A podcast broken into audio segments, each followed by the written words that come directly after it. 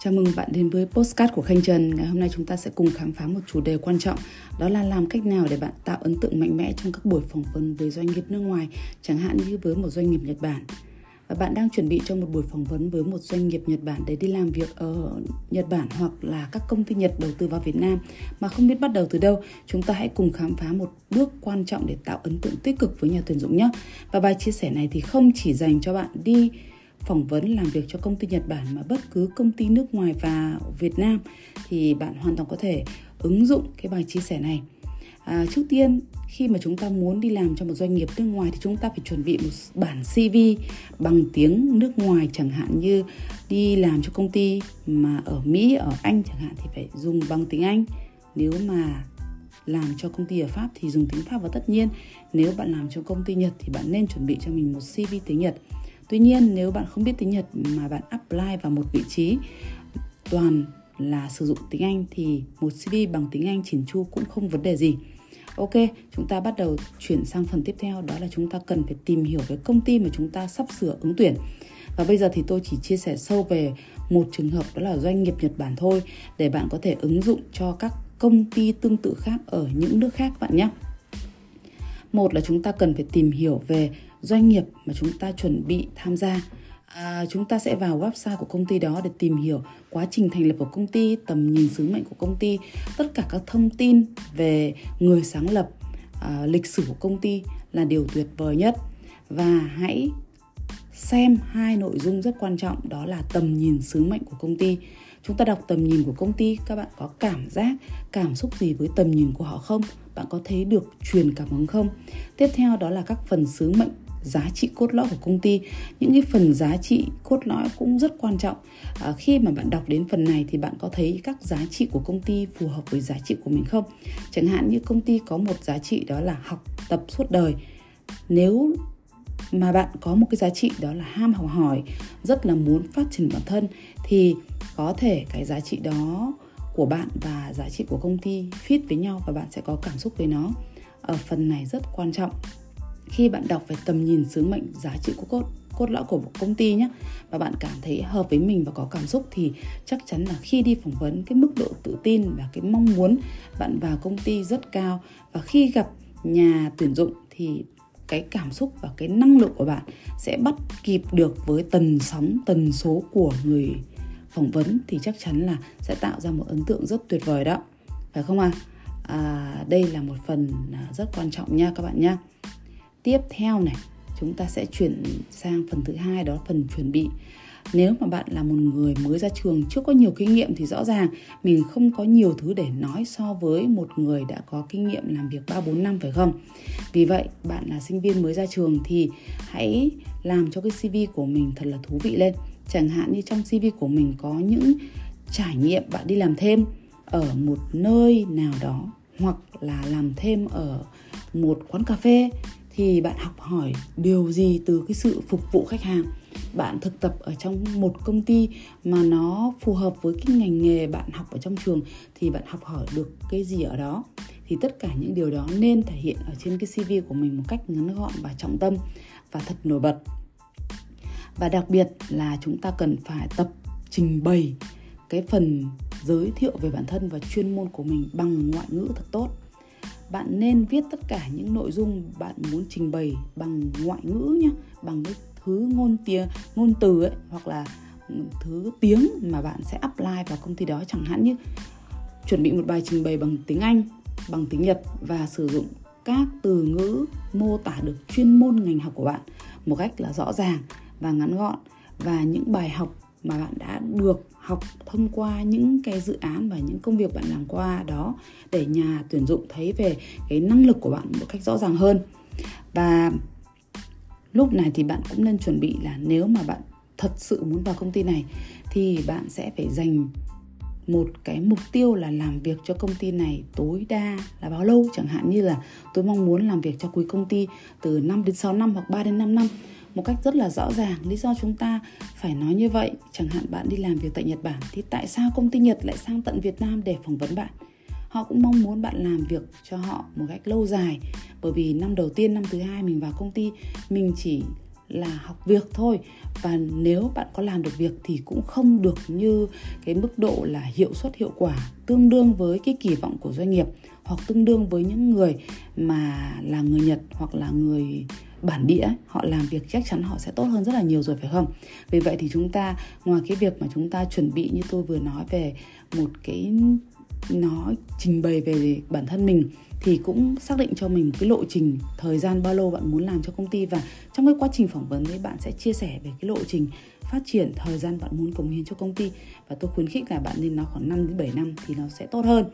Và tất nhiên cái phần chuẩn bị này thì chúng ta cũng sẽ lưu ý tới quần áo trang phục áo sơ mi, quần Âu hay giày Âu. Và chúng ta nên à, chuẩn bị à, mặc một cái bộ gọi là bộ suit hoặc, hoặc là áo blazer cho nó lịch sự. Với bạn nam thì lên cài mặc tự anh cũng là gọi là gì? Thắt calavat cho nó đẹp hơn. Bạn nữ thì lên tránh những cái váy quá ngắn hoặc là áo quá hở à, hoặc là áo quá mỏng thì sẽ khiến người phỏng vấn bối rối thì đây là một vài cái thông tin để tôi chia mà tôi chia sẻ để bạn chuẩn bị cho một cái buổi phỏng vấn thật tốt nhé. Phần 3 đó là chúng ta cần phải um, chuẩn bị cho mình một cái kỹ năng giao tiếp hiệu quả. Thực ra thì cái kỹ năng giao tiếp hiệu quả không phải là bạn học một ngày hai ngày hoặc là chuẩn bị ngày mai đi đến phỏng vấn mà mình rèn luyện được đâu. Kỹ năng giao tiếp đó là một cả một quá trình uh, trưởng thành của mình uh, trong nhiều năm bạn giao tiếp với nhiều người thì cái khả năng nói nghe cũng như thấu hiểu người khác nó sẽ tốt hơn. Nếu mà mình ít giao tiếp với mọi người thì khi mà gặp mọi người nói chuyện mình cũng không không có trơn tru à, chưa thành thạo trong cái việc giao tiếp à, nói rồi nghe tốt thì cũng không có cách nào khác cả. Tuy nhiên à, tôi khuyến khích bạn lên chuẩn bị cho mình một cái um, một cái khóa học hoặc là một cái kỹ năng à, đặc biệt nếu bạn có thể thì bạn học cái chương trình DISC để hiểu đối phương phong cách hành vi của họ hướng ngoại hay hướng nội con người hay công việc để bạn hoàn toàn có thể biết cái cách để đối xử hoặc là nói chuyện với họ theo cái cách mà họ thích. Chẳng hạn như người hướng nội hay là thì thì họ sẽ ít nói họ um, nghe nhiều hơn. Thế thì họ sẽ có thể là thích nghe chi tiết thì bạn có thể là chia sẻ chi tiết. Nhưng nếu mà người hướng ngoại thì họ thích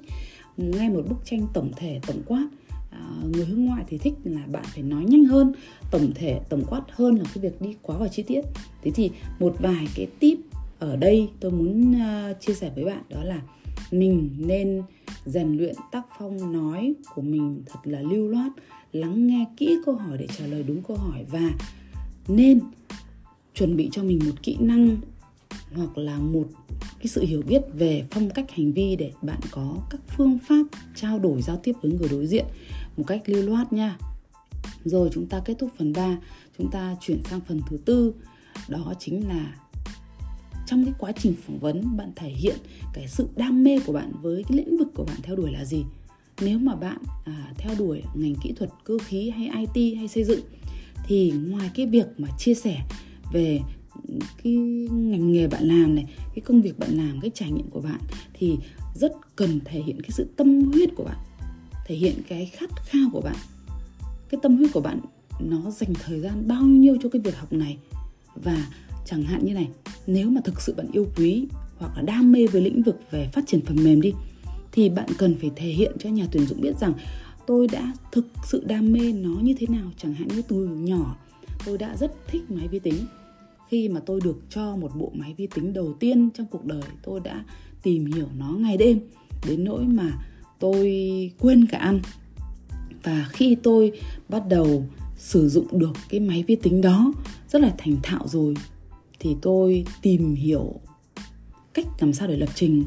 thông qua các khóa học miễn phí trên mạng, trên YouTube. Và tôi dành 12 tiếng một ngày để tìm hiểu và cuối cùng tôi phát triển ra được một phần mềm hoặc là một trò chơi game nào đó, thì khi mà họ nghe được cái cái mức độ bạn đã dành tâm huyết như thế nào để nghiên cứu, để tìm hiểu, đào sâu về cái lĩnh vực đó, thì cái cảm nhận của họ về bạn là một người cực kỳ đam mê với việc này. Nó sẽ gây một cái ấn tượng mạnh mẽ và thực sự các nhà tuyển dụng luôn luôn cần tìm những ứng viên thực sự đam mê nhiệt huyết trong cái lĩnh vực này và đôi khi thì cái mức độ thông minh hay là khả năng giỏi giang của bạn, nó chỉ là một phần thôi. Nhưng nếu mà một người có đam mê nhiệt huyết thì họ sẽ sẵn sàng vượt qua mọi khó khăn trong tương lai để có thể vươn tới đỉnh cao của thành công cũng như là làm được nhiều cái việc tuyệt vời hơn và thành công hơn. Thế thì vì vậy, cái nội dung tôi muốn chia sẻ ở đây đó là khi mà bạn trình bày, đừng trình bày hời hợt hãy thể hiện cái sự đam mê, yêu thích của mình một cách mạnh mẽ, mãnh liệt các bạn nhé và cuối cùng, đó là gì khi mà phỏng vấn với nhà tuyển dụng? Ở cái bước này thì chúng ta hãy luôn luôn nhìn thẳng vào người phỏng vấn ừ, nhà tuyển dụng, thể hiện cái sự tươi tỉnh của mình. Ừ, khuôn mặt mình hơi tươi cười một chút, chúng ta luôn ngồi thẳng lưng lên. Điện thoại của bạn nên là để chế độ máy bay, tắt nguồn hoàn toàn để bạn sẽ yên tâm 100% không có, gọi là ngồi, gọi là, lo lắng về xem có cuộc điện thoại nào gọi mình không và mình để check điện thoại hoặc là để ý tin nhắn nó sẽ làm phân tâm của bạn. Cho nên đây là một vài cái lưu ý để chúng ta có một buổi phỏng vấn cực kỳ là là ấn tượng với nhà tuyển dụng các bạn nhé và các bạn thân mến, những bước này có thể là một ít thôi để các bạn có thể tham khảo, để vượt qua các vòng phỏng vấn với nhà tuyển dụng nước ngoài à, thực ra các doanh nghiệp nước ngoài hay doanh nghiệp Việt Nam tất cả các nhà tuyển dụng hoặc là các công ty ấy, họ cũng đều giống giống nhau thôi không có gì quá đặc biệt đâu. Công ty Nhật hay công ty Anh Mỹ ấy, họ đôi khi chỉ khác một chút về ngoại ngữ về văn hóa thôi. Về cái cốt lõi thì tất cả các doanh nghiệp đều mong muốn tuyển dụng một ứng viên vừa à, ham hiểu biết có thái độ tích cực có sự đam mê trong nghề nghiệp mong muốn khát khao thành công và họ đã được đào tạo bài bản có thể làm việc được các công ty thực hiện được tất cả những công việc nhiệm vụ yêu cầu của công ty là được rồi. Và hy vọng những cái chia sẻ của tôi ngày hôm nay rất ngắn gọn à, thì có thể giúp cho bạn à, vượt qua được các vòng phỏng vấn đặc biệt là đầu năm các bạn muốn chuyển việc muốn tìm hiểu các công việc thì đây sẽ là một cái tip để giúp các bạn nhé. Và nếu bạn mong muốn làm việc tại Nhật Bản